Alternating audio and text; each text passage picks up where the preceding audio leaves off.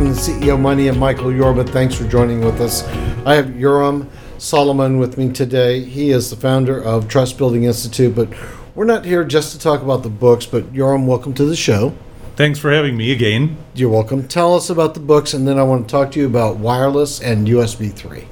Well, the reason I brought this uh, these three books specifically out of 11 that I published is because they're pieces of the story we're going to talk about today, the story of USB 3, that are in different books, different aspects of that story. So that's why I brought them. Okay. Let's talk about your involvement in the wireless business and then the USB 3. So, it, my wireless uh, involvement, actually specifically with the Wi-Fi industry, it started in '98 when I moved uh, from Israel to Silicon Valley. I joined a little company that started developing products based on uh, technology called spread spectrum, which was just allowed by the FCC to be used in commercial applications, and. Um, the company was focused on very, very vertical industries, uh, oil drilling, gas, under, uh, underground gas tanks, and so on. Uh, and I came in and I wanted us to go more horizontal. I wanted us to, to focus on standards. And there's three standards that uh, were being worked on back in 98, late 98, early 99. And I placed the bets on all those three and got the company to agree. And the three of them were Home RF. You're familiar with Home RF? Mm-hmm. No, you're not. Nobody is familiar with Home RF. Home RF is dead for a long time. The other two I was a little more successful with because those were Bluetooth and Wi Fi. They were not called, or Wi-Fi was not called Wi-Fi. It was still 802.11b at the time. But I joined uh, the Wi-Fi Alliance. Uh, my first experience was getting a Wi-Fi card, installing it in my own laptop, and starting to use it. And when I started using it, when I realized that I'm enjoying it, I realized that everybody else will. Uh, we worked through changing the name of the standard from 802.11b to Wi-Fi, and that's how uh, that's how it all started. Tell me about the USB 3. I'll tell you about USB 3. Great question. So uh, this this started. I, I, moved from California. Actually, I joined Texas Instruments when I was still in California. My office was up in Santa Rosa. I lived in Sunnyvale. It's a hundred mile commute each way. And as soon as I joined, my wife asked, uh, "Are you going to? Are we going to have to move to Dallas?" And I said, "Oh no, that's not going to happen." One year, five months later, they offered me to be the general manager of a hundred million dollar business unit, uh, consumer electronics connectivity. But we had to move, so we moved here in 2003, and I managed that business unit for about a year, just over a year. And what I realized pretty quickly is that I don't enjoy running a business. What I do enjoy is looking at the future and seeing what's next.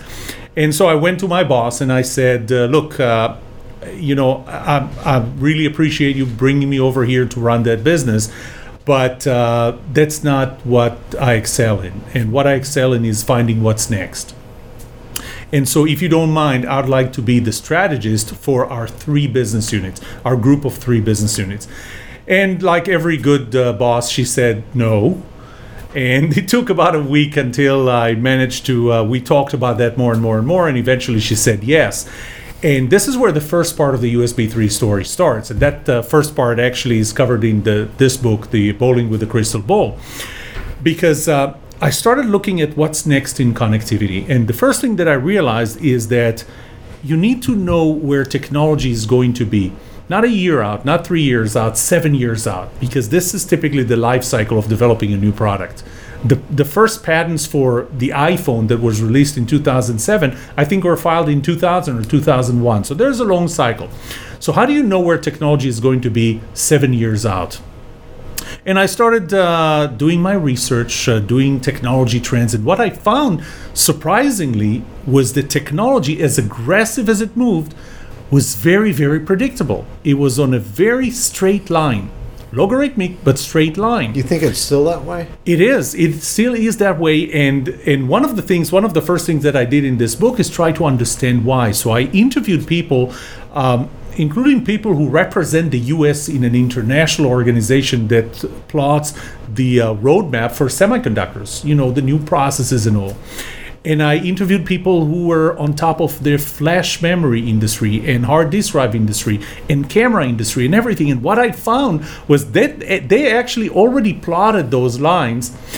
And all they're working on now is just figuring out what are the hurdles and the barriers that the industry needs to cross in order to stay on that line. So if you know that they started with this line and they're going to do everything in their power to stay in this line, that line becomes very predictable.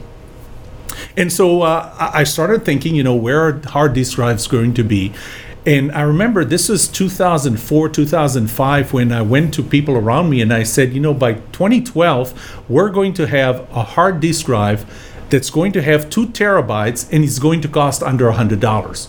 Now, at that time, all you had was 160 gigabytes that would cost $300. And so everybody told me that I was crazy. It's not going to happen. You're not going to have a hard disk drive with two terabytes for under $100. Besides, who needs it?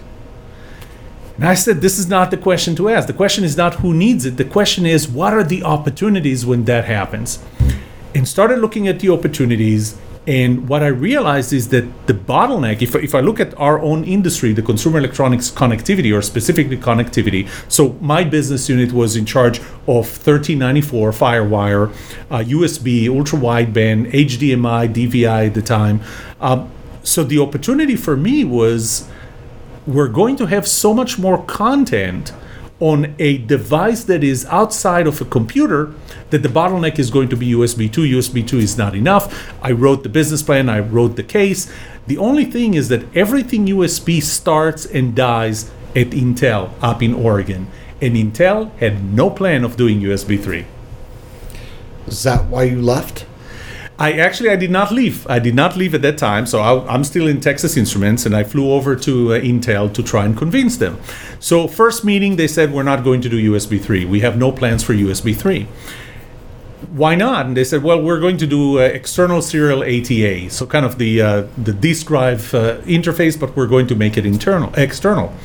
And I started convincing them that you know devices are becoming smaller and smaller we don't we're not looking for yet another connector on your laptop or on your phone we're looking for backwards compatibility it took three flights over to hillsboro oregon to convince them that they need to do usb 3 once i convinced them the next question was uh, okay so um, how do we do this? We don't have the resources. We're, we're under resourced right now to work on USB 3. So I said, don't worry about it. I got the resources, which is bull because I had nothing. Remember, I'm no longer a general manager, so I don't have anybody reporting to me. But I made them a promise that within a month, we're going to come back with a prototype. And we're going to show them that we can run USB 3. And sure enough, um, I went back. I talked to my boss. I said, Look, we have this. We have an opportunity to be the first semiconductor company to actually set the standard for USB 3. And she said, But I can't uh, release the resources. So what are we going to do? Well, that was kind of a deflating moment. And uh, she said, We can talk to my boss, who was a senior VP at the company. Let's do that. So, you know, she came back and she said that we scheduled an appointment with him. Great. When? 11 a.m., September 5th. I said, But we're in July now this is not something that's going to wait for six weeks. We need to have the appointment like this week because I promised Intel that we're coming back with a prototype within a month, not six weeks, not six weeks until we have the meeting. Anyway, uh, she said, I'm, I'm sorry, I did my best. I said, Do you mind if I go there and, and have scheduled it myself? Knock yourself out. So I went there. I went uh, to his uh, suite over there at TI, and uh, I saw his uh, assistant, and I asked, uh, "Is he in?" I saw the door was cracked open. Yes, he's in. Uh, is he on the phone? She looked at her phone. No, he's not. Um, and I walked straight into his office. And so she jumped to stop me, but the thing is, there is no way she's going to go around her desk to stop me. I'm already in. So I got in there. I asked him, uh, "Do you have? Uh, can, can we meet to talk about USB 3?" He said, "Well, I thought we scheduled something." I said, "Sure, six weeks out." Um, how about tomorrow? he looks at his calendar. He goes, "No, you know what? I have uh, I'm back to back 8 a.m. to 8 p.m. and then I have to fly. I'm flying out of the country." Said, "How about 7 a.m.?" So he looks at me and he said, "Well, I'll be here if you will. We're meeting tomorrow at 7 a.m." So we met at 7 a.m. The next day, I showed my case, my business plan, what we're going to do. This is going to be a $533 million for Texas Instruments over the next three to five years. It's, it's significant business.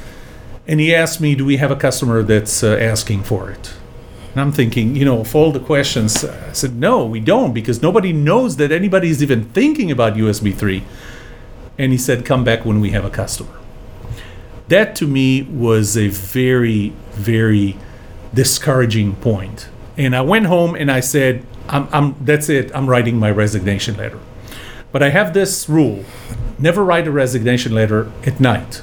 Write it in the morning when you're fresh and you can use long words. Okay. So I get up the next morning and instead of writing a resignation letter, I decided, you know what, instead of writing that letter, I'm going to do USB 3. So I went to the three engineers that I knew could make it happen. And I went to them and I said, Look, I need you to work with me on USB 3.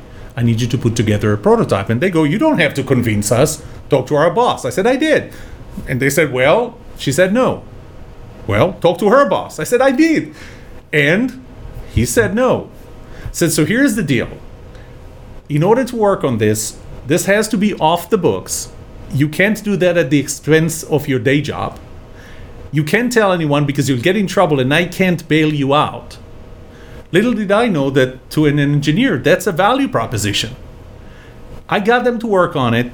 Three weeks later, we all went on a plane and we demonstrated how we run 10 times the speed of USB 2 on a USB 2 14 foot cable. And as they say, the rest is history. Good. That's a really good story. Um, I wanted to, to find the the center of that. So once you've got that to that point, where did you go next? Well, so now uh, we're working on it, and uh, it's it's starting to work. It's showing signs of life, and we got an agreement with Intel. Uh, at some point, management had to catch up uh, and say, "Okay, we are doing this. We, we are committed, and it looks like this is going to be an opportunity." Of course, at that time, I, I stopped personally. I stopped for a second, and I asked myself, "What what just happened here?" So first of all, the process, the process of predicting technology trends and finding the opportunities, that was a process that I thought was worth writing about. And this is how I wrote Bowling with a Crystal Ball. By the way, that book had chapter 18. Chapter 18 was after I described the entire process of why technology is predictable. How can you predict technology? After all of this, chapter 18 was called Putting It All Together The Story of USB 3. Except that Intel has not announced USB 3 yet. Everything was still being worked behind the scenes in a small group of promoters. And so I asked Intel, uh, when are you going to announce it? Are you going to announce it in September? Because September was um, typically when Intel announces things, or in September and February during the Intel Developers Forum. Don't know. How about February? Don't know. I said, well, I, I'm not going to announce for Intel in my book. So I took chapter 18 out, published the book in August without that chapter. Intel announced in September. So since then, I got uh, book number two out, uh, or the second edition of that book. But there's a second part to that story, and the second part is really what happened within our company. And the fact that my boss said no, her boss said no, and yet I went ahead and did that, and I had three engineers working with me on that.